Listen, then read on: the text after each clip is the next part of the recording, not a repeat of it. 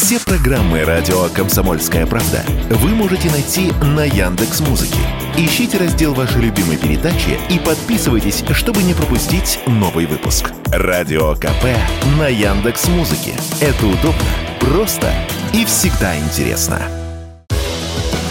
Скоро завод «АвтоВАЗа» под Санкт-Петербургом, который ранее собирал автомобили Nissan, начнет производство нового кроссовера под брендом «Лада». Правда, как говорят эксперты, от «Лады» у него только эмблемы и шильдики. В остальном это один в один китаец FAV Bastion T-77. Комментирует радио «Комсомольская правда» вице-президент Национального автомобильного союза Ян Хайцер появление еще одного автомобиля на российском рынке, это, конечно, неплохо. Да, к сожалению, мы по-прежнему производим чужие автомобили, фактически прикручиваем к ним колеса, только у них название будет теперь «Лада», а не оригинальное китайское. Надеюсь, что для потребителя это будет хорошо. Никаким знаковым явлением это не является. Э, по-настоящему расширением модельного ряда «АвтоВАЗа» тоже нельзя назвать, потому что все-таки мы хотели получить независимый российский автомобиль, а это пока как-то вот не выходит. Нам именно в этом направлении надо идти. Но в любом случае, э, это то изделие, которое в общем и в целом гораздо более современнее, чем продукция АвтоВАЗа, которая сейчас существует, э, перспективнее. И я очень надеюсь, что впоследствии мы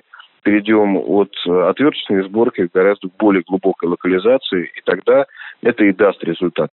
Называться новая «Лада» будет X-Cross 5. Объем мотора полтора литра, мощность 150 лошадиных сил. Будет ли выгодно российскому потребителю выбрать «Ладу» вместо китайского прототипа? Об этом мы спросили у автоэксперта Яна Хайцеера. Вы знаете, мы посмотрим. К большому сожалению, москвич нам это не продемонстрировал. Сможет ли продемонстрировать это, да, это нам Лада? Мы просто увидим через некоторое время, после презентации появятся рекомендованные розничные цены для дилерской сети, и тогда мы сможем об этом судить. Никаких принципиальных различий между моделями Лада и моделями китайского производителя, собственно говоря, нету. Ранее по той же схеме, то есть выпуск китайских прототипов под собственной маркой, был возрожден бренд «Москвич». Кроссоверы будущий лифтбэк от «Москвича» сделаны на основе моделей китайской марки «Джак». По тому же пути пошли КАМАЗ и Липецкий Мотор Инвест. Юрий Кораблев, Радио «Комсомольская правда».